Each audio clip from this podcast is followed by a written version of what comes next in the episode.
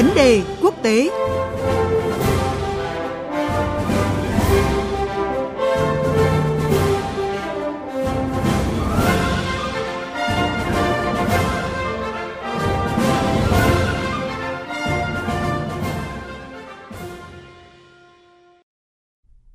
Thưa quý vị và các bạn, hôm nay tại Bali, Indonesia, trước thềm hội nghị thượng đỉnh nhóm các nền kinh tế phát triển và mới nổi hàng đầu thế giới G20 sẽ diễn ra cuộc gặp giữa Tổng thống Mỹ Joe Biden và Chủ tịch Trung Quốc Tập Cận Bình. Đây sẽ là cuộc gặp trực tiếp đầu tiên giữa hai nhà lãnh đạo kể từ khi ông Biden trở thành Tổng thống Mỹ. Theo thông báo của Nhà Trắng, hai nhà lãnh đạo sẽ thảo luận về những nỗ lực duy trì và làm sâu sắc hơn nữa các đường dây liên lạc, cũng như cách thức quản lý cạnh tranh và hợp tác với nhau khi lợi ích song trùng – đặc biệt là liên quan đến những thách thức xuyên quốc gia. Trước đó phát biểu với báo giới, Tổng thống Mỹ Biden nói rằng là ông hy vọng tìm thấy một cơ hội thỏa hiệp với Chủ tịch Trung Quốc Tập Cận Bình để góp phần hạ nhiệt một số căng thẳng khu vực. Diễn ra trong bối cảnh mối quan hệ giữa hai cường quốc đang gặp nhiều sóng gió xoay quanh những tranh cãi về nhân quyền, thương mại cùng nhiều vấn đề khác. Liệu cuộc gặp thượng đỉnh đầu tiên giữa Tổng thống Mỹ Joe Biden và Chủ tịch Trung Quốc Tập Cận Bình có tạo được cơ hội để tháo gỡ bất đồng? Ngay bây giờ, mời quý vị và các bạn cùng biên tập viên Quỳnh Hoa đến với những phân tích của phóng viên Bích Thuận, thường trú Đài tiếng nói Việt Nam tại Trung Quốc và phóng viên Phạm Huân, thường trú Đài tiếng nói Việt Nam tại Mỹ. Xin chào phóng viên Bích Thuận và Phạm Huân. À, trước hết, thưa anh Phạm Huân, cuộc gặp thượng đỉnh Mỹ-Trung lần này có điểm gì đáng chú ý?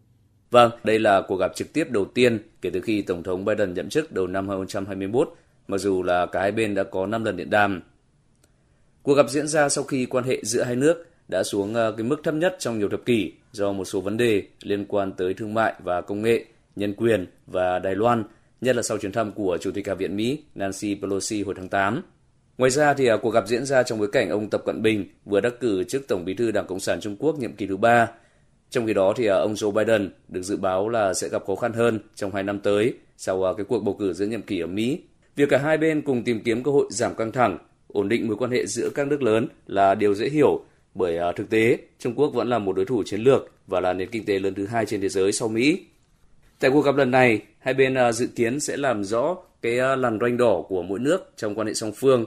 xác định những lĩnh vực có thể uh, cùng hợp tác và nhằm ổn định quan hệ. Phía Mỹ cho biết rằng là hai bên sẽ thảo luận nỗ lực duy trì và tăng cường các kênh liên lạc giữa hai nước, quản lý cạnh tranh một cách có trách nhiệm và hợp tác ở những lĩnh vực có lợi ích song trùng, đặc biệt là các thách thức xuyên quốc gia ảnh hưởng tới cộng đồng quốc tế.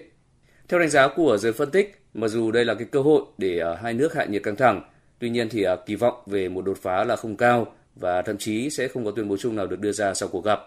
Chủ tịch Trung Quốc Tập Cận Bình trong thông điệp đưa ra mới đây nhấn mạnh là những cường quốc lớn, Trung Quốc và Mỹ nên tăng cường đối thoại và hợp tác để tạo nên sự ổn định cho thế giới. À, vậy phía Trung Quốc trông chờ gì từ cuộc gặp này ạ? À, như chúng ta đều biết thì cuộc gặp giữa Chủ tịch Trung Quốc Tập Cận Bình và Tổng thống Mỹ Joe Biden bên lề hội nghị thượng đỉnh G20 diễn ra trong bối cảnh quan hệ Trung Mỹ đã xuống mức thấp nhất trong khoảng 4 thập kỷ qua, đặc biệt là sau chuyến thăm Đài Loan của Chủ tịch Hạ viện Mỹ Nancy Pelosi hồi tháng 9 vừa qua. Trung Quốc từng nhiều lần khẳng định rằng quan hệ Trung Mỹ là một trong những cặp quan hệ song phương quan trọng nhất trên thế giới. Trung Quốc cũng từng nhấn mạnh ngoại giao nguyên thủ đóng vai trò không thể thay thế trong trao đổi giữa các quốc gia. Cho dù giữa hai nước còn tồn tại bao nhiêu vấn đề, thì đối thoại luôn đóng vai trò then chốt Do vậy, việc giữ cho các kênh đối thoại luôn thông suốt là điều hết sức quan trọng trong việc tìm ra cách giải quyết các vấn đề giữa hai nước. Phát biểu tại cuộc họp báo ngày 11 tháng 11, khi đề cập đến kỳ vọng của Bắc Kinh đối với cuộc gặp này, người phát ngôn Bộ Ngoại giao Trung Quốc Triệu Lập Kiên đã khẳng định sự phát triển ổn định của quan hệ Trung Mỹ phù hợp với lợi ích của cả hai bên và cũng là kỳ vọng của các quốc gia trên thế giới. Ông cho biết là Trung Quốc luôn nhìn nhận và phát triển quan hệ Trung Mỹ theo ba nguyên tắc tôn trọng lẫn nhau, chung sống hòa bình và hợp tác cùng thắng mà chủ tịch nước này đề ra – Ông mong muốn là hai nước sẽ đi đến điểm chung, quản lý thỏa đáng bất đồng, thúc đẩy hợp tác cùng có lợi, tránh hiểu lầm và đánh giá sai, đưa quan hệ Trung Mỹ trở lại đúng hướng phát triển lành mạnh và ổn định. Đáng chú ý là cuộc gặp trực tiếp lần này giữa ông Tập Cận Bình và ông Biden diễn ra sau Đại hội 20 của Đảng Cộng sản Trung Quốc không lâu. Do vậy đã cho thấy tầm quan trọng và tính định hướng đối với cả hai bên, cũng như mong muốn của hai nước trong việc duy trì sự ổn định quan hệ song phương trong bối cảnh bất ổn toàn cầu. Cuộc gặp diễn ra trong bối cảnh Mỹ và Trung Quốc chứng kiến căng thẳng leo thang trên nhiều phương diện nhưng cũng đồng thời có nhu cầu phối hợp ở nhiều vấn đề, đơn cử như là biến đổi khí hậu. Liệu cuộc gặp thượng đỉnh đầu tiên giữa Tổng thống Mỹ Joe Biden và Chủ tịch Trung Quốc Tập Cận Bình có tạo được cơ hội để tháo gỡ bất đồng? Thưa chị Bích Thuận và anh Phạm Huân ạ. Các chuyên gia và truyền thông Trung Quốc đều đánh giá cao việc nguyên thủ hai bên gặp mặt trực tiếp.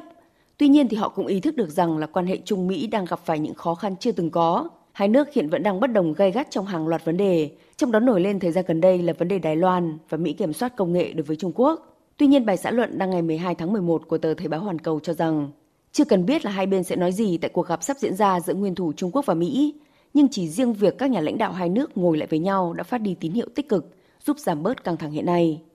Bài xã luận cũng bày tỏ tin tưởng rằng Mỹ không muốn quan hệ với Trung Quốc tiếp tục xấu đi, tới mức không thể khắc phục được. Trung Quốc cũng muốn có mối quan hệ tốt với Mỹ và một môi trường bên ngoài thuận lợi để phục vụ cho sự nghiệp phát triển trong nước. Do vậy, những nhận thức chung này có thể sẽ giúp hai bên đi đến những nhất trí chung về hợp tác trong thời gian tới. Ngoài ra, theo các chuyên gia Trung Quốc, cuộc gặp gỡ và trao đổi trực tiếp giữa lãnh đạo hai nước sẽ có tác dụng tích cực thúc đẩy hai bên đạt được đồng thuận về sự phát triển của quan hệ song phương trong thời gian tới, cũng như duy trì liên lạc, trao đổi và hợp tác giữa các lĩnh vực bộ ngành hai nước. Mặc dù là trước cuộc gặp, hai bên đều đưa ra những cái tuyên bố mang tính xây dựng, gợi mở giải quyết các bất đồng, nhưng à, khả năng đạt được các kết quả cụ thể là rất khó khăn. Về à, đánh giá lẫn nhau, có thể thấy rằng là quan điểm của lãnh đạo Mỹ Trung tương đối khác biệt. Tại Trung Quốc, Chủ tịch Tập Cận Bình tiếp tục nắm quyền nhiệm kỳ thứ ba, trong khi à, tại Mỹ, Tổng thống Biden cũng vừa trải qua cuộc bầu cử diễn nhiệm kỳ, được đánh giá là có kết quả tốt nhất so với các kỳ trước đây. Tuy nhiên, lãnh đạo Mỹ có thể cho rằng là Trung Quốc hiện nay đang gặp khó khăn về kinh tế, trong khi Trung Quốc nhận định uy tín của Tổng thống Biden đang xuống thấp và sẽ vấp phải thách thức quyết liệt từ Đảng Cộng Hòa trong việc thực thi các chương trình nghị sự thời gian tới. Việc này có thể dẫn tới hai bên chưa có bất cứ lý do gì để à, thể hiện hoặc thực hiện nhượng bộ lẫn nhau.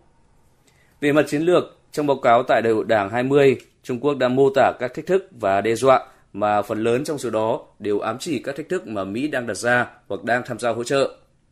Về phía Mỹ, chính quyền Tổng thống Biden thẳng thừng xác định Trung Quốc là mối đe dọa chiến lược ngày càng tăng có thể thấy rằng là Mỹ dường như đã từ bỏ chính sách ủng hộ sự trỗi dậy, ủng hộ sự tham gia của Trung Quốc vào các thể chế kinh tế quốc tế và chuyển sang coi Trung Quốc là đối thủ cạnh tranh. Tuy nhiên, Mỹ Trung vẫn có khả năng hợp tác trong các lĩnh vực được xác định là có chung lợi ích, ví dụ như là biến đổi khí hậu, duy trì ổn định hoặc là tìm giải pháp tháo gỡ một số điểm nóng trong à, một số thời điểm mà hai bên cho là cần thiết. Tuy nhiên, việc hợp tác này có thể không phải theo hướng tích cực mà là vì lợi ích riêng của mỗi nước, củng cố ảnh hưởng hoặc gia tăng uy tín của mình Chính vì thế, với cuộc gặp giữa hai lãnh đạo Mỹ-Trung, kết quả lớn nhất mà hai bên có thể đạt được nhiều khả năng chỉ là giữ cho quan hệ Mỹ-Trung không xấu đi thêm và khó có thể đạt được các kết quả cụ thể để ờ, giải quyết căng thẳng. Xin cảm ơn phóng viên Phạm Huân và Bích Thuận.